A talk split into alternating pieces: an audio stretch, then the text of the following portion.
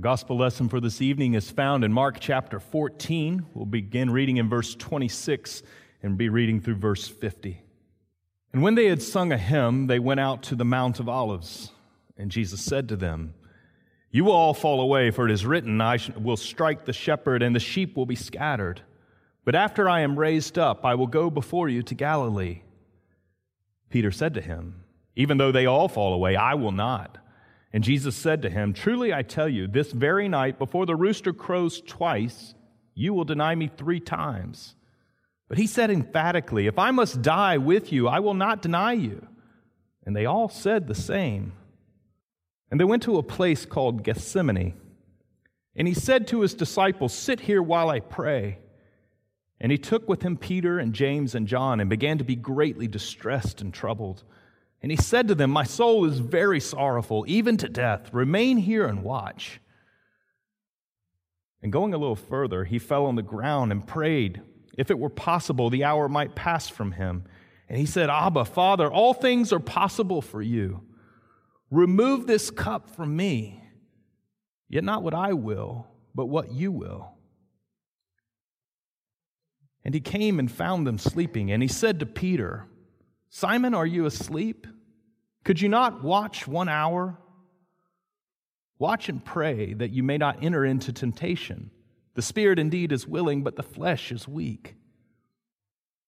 And again he went away and prayed, saying the same words.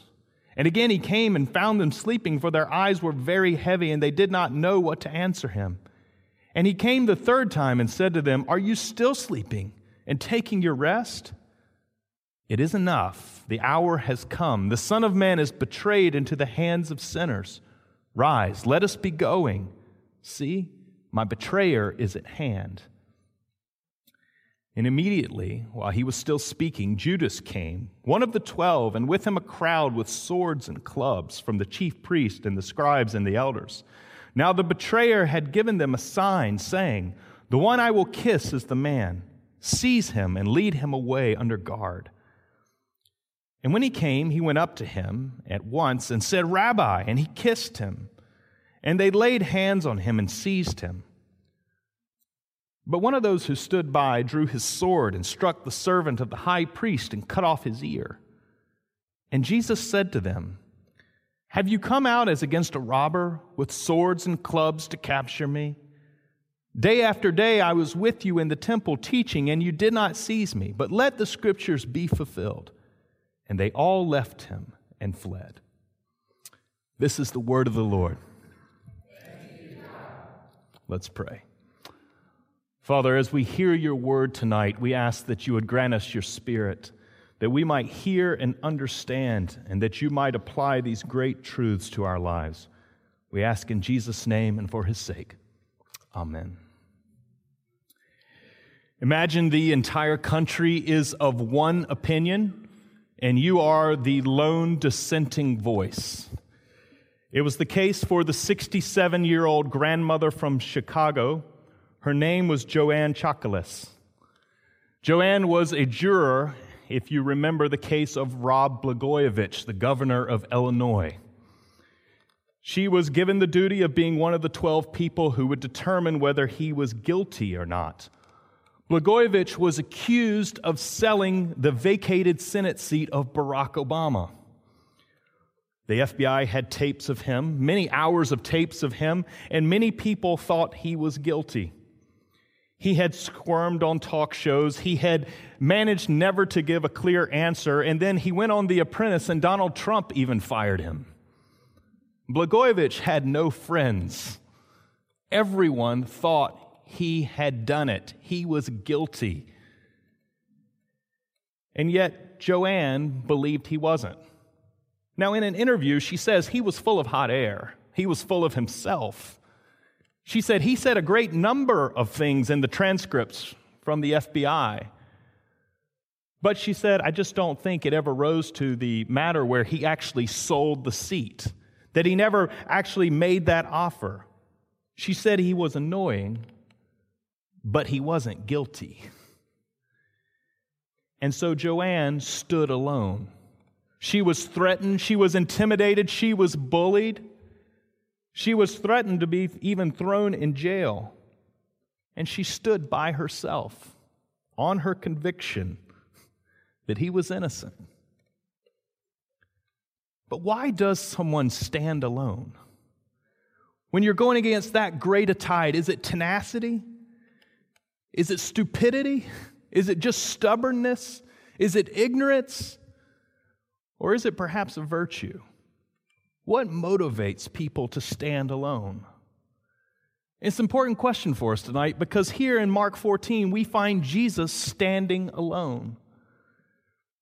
After celebrating a Passover meal of sorts with his disciples, they go out to the garden, to the Mount of Olives, where they had spent many hours before. And Jesus is then betrayed. And his disciples, despite all their protests that they would never leave him, they all act in one voice and leave him. It's the first time the church has ever acted in unity on anything. Was deserting Jesus. And at the end, he is in the hand of the people who will kill him. He's alone. So, why does he stand alone? Is it tenacity? Is it stupidity? Is it stubbornness? Is it ignorance? Or is it a virtue? Whatever the motivation, one thing that happens when someone stands alone on their convictions is that it is a revelatory moment. It reveals at least two things. It reveals something about the person. We learn something about them and what they stand for as they stake themselves in the ground. But we also learn a great deal in that revelatory moment about those around, about those who are surrounding. And so important, it's important for us to ask tonight what does God reveal to us in the Garden of Gethsemane? What do we learn about ourselves as Jesus stands alone? There's two things that we see tonight. The first is this is that we see the insufficiency of our strength for life within the kingdom. The insufficiency of our strength for life within the kingdom. Now, the disciples had all sworn that they would be faithful to Jesus Peter says, Even though they all fall away, I will not. Jesus says, No, you will. And he says, No, if I must die with you, I will not deny you. And they all said the same. And yet, when we arrive in the garden, Jesus takes Peter, James, and John. James and John had said in chapter 10 that they could drink Jesus' cup. Jesus says, I'm not sure you can. They say, No, we are able. And Peter had just protested that he would never deny Jesus. And so Jesus takes these three, he takes them deeper into the garden. He moves past them and begins to pray, and he asks them to wait and keep watch. They were to stay awake. It's very similar to the command that Jesus gives at the end of his sermon in Mark 13, where he tells the church to stay awake as they await Jesus' return. And so it's more than just not falling asleep. It's some kind of vigilance that Jesus is calling his disciples to in the face of incredible evil and suffering and the coming of the kingdom, the breaking in of the kingdom into the world. And yet the disciples doze off. Despite all their protest that they wouldn't deny Jesus, they fall asleep. They're asleep at the wheel. Jesus comes back and asks the question Simon, are you asleep? Could you not watch one hour? It's interesting here in our translation where it says, Could you not? The word that lies behind these words is the one for strength. And it could also aptly be translated is, Were you not strong enough to watch for one hour? You may ask, well, why do you make that point? It's because the word for strong is used several times throughout the Gospel of Mark. We learn in chapter 1 that John the, as John the Baptist proclaims that the Christ was coming, he says, There is one stronger than I who is coming. Then in chapter 3, Jesus speaks of the strong man. And if you're going to, to, to plunder the strong man's house, you must be stronger. And we see in chapter 5 then that there was a man who was possessed by a legion of demons. And in verse 4, Mark tells us that no one was strong enough. But then Jesus comes and tames him. And Mark builds the case that there's incredible strength in the world, but there is one who is mightier, there is one who is stronger. And Jesus asked his disciples, Were you not strong enough to watch one hour? And friends, they had been self sufficient. They had thought they were strong enough. They had protested that they would never leave Jesus. They were smug in their self confidence. And yet, in this great dramatic hour where the evil forces of the world are pressing in and the redemptive plan of God is about to work itself out, the disciples collapse. Jesus says, Watch and pray that you may not enter into temptation. The spirit indeed is willing, but the flesh is weak. And this is the point is that when we trust in our own strength, we actually will find ourselves in utter ruin. This is what the disciples were doing. Is they were not trusting the one who alone could be their sufficient strength. They were not looking to Jesus to sufficiently supply them with strength. They thought they could do it under their own steam. And they end up running. They end up turning. And friends, for life in the kingdom where Jesus commands us to stay awake and be vigilant in his service, that we can't serve him under our own steam. That actually it calls us to find the place of weakness where we know absolute need and we call out to the one who is strong, the one who is mightier, the one who tames the incredible host of evil in the world and conquers over it, the strong man. When we look to Jesus in that kind of faith, that is when his strength is sufficient for us. We're only strong trusting in Jesus' sufficiency. It's the first thing we see in this garden moment. And the second is we see that our strength subverts the way of the kingdom. That when we bring our strength to play, what we think should work and what we think is powerful, that it actually turns the kingdom of God upside down. You'll notice what Peter does Jesus is betrayed by Judas with the kiss. And in verse 47, but one of those who stood by drew his sword and struck the servant of the high priest and cut off his ear. Peter is probably behind the writing of the Gospel of Mark. Church tradition tells us Peter doesn't own up to this, but John 18 tells us that it was Peter who pulls out his sword. He attempts to defend Jesus. He's probably smarting from the correction he just received, and so now he's going to do something noble for Jesus. He's going to stand for him. But do you see what's so wrong? Jesus has just told us in Mark chapter 10 that his kingdom doesn't come according to the power and the authority of man, that it doesn't work that way. That his kingdom is built on self sacrifice. It's not built on violence. It's one of peace and Peter has just acted in his own strength, according to his own wisdom, and taken matters into his own hands.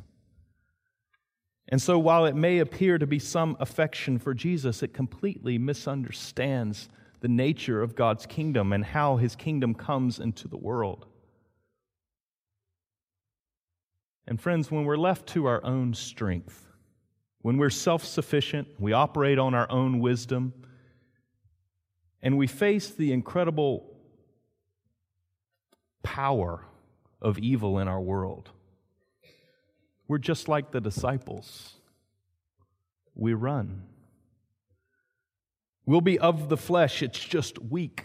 Our strength is not sufficient, it's not strong enough, it can't get it done. And so that's why we find Jesus being left alone. His disciples were still fleshly, they didn't get his kingdom message still. And Jesus is completely and utterly abandoned there in the garden. And so we said that when someone stands on their convictions, it's a revelatory moment. It reveals something about those around, but it also reveals something about the one who stands upon their convictions. And so, what does Jesus standing in the garden reveal about him?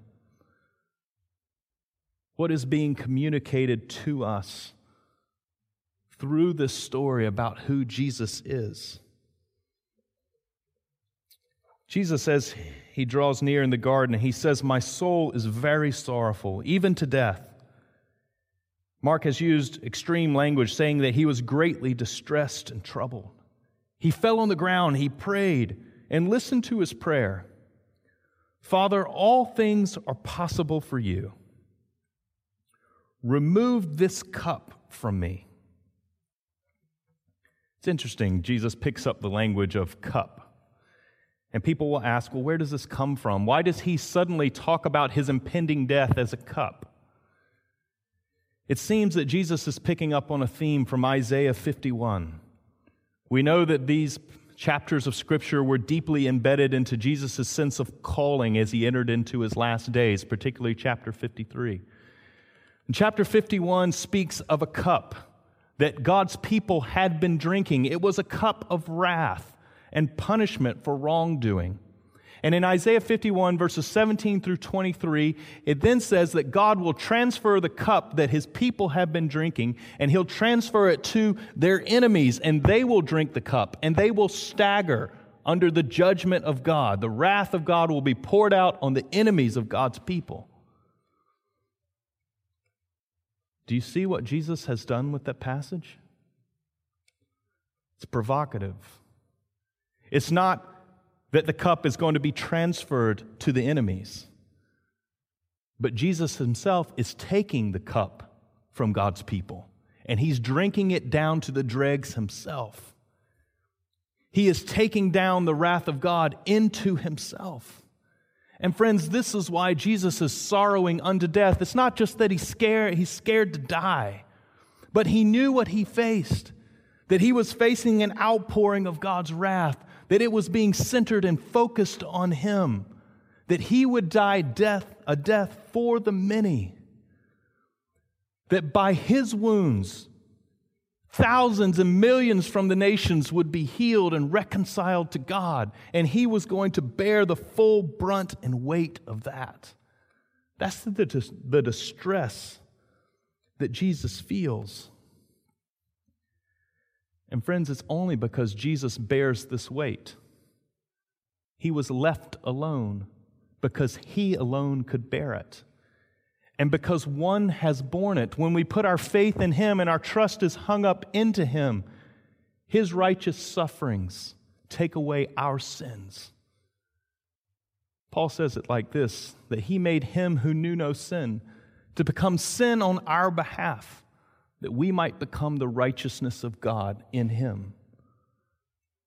That that's what's revealed about Jesus is his calling, his vocation from God to suffer on behalf of the many, to reconcile us to God. He's representative for us all. He's substitute for us all. He takes the cup and drinks it. He was the last man standing because he was ultimately the only one who could stand. He was in a garden because he was undoing another deed done in a garden. And he was bringing it to naught. That God's reign could be reconciled to the earth, that we could be reconciled to God. That's what all the tragedy and horror of this night is about. Because Jesus has done the unthinkable. He stood alone and he stood in our place. And so, friends, tonight, as we continue in worship, this is what we somberly celebrate.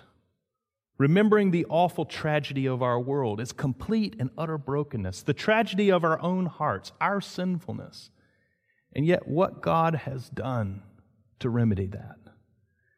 And so we come taking bread and wine, celebrating Jesus' death on our behalf as his first disciples did that night. And we come giving thanks to him that he stood for us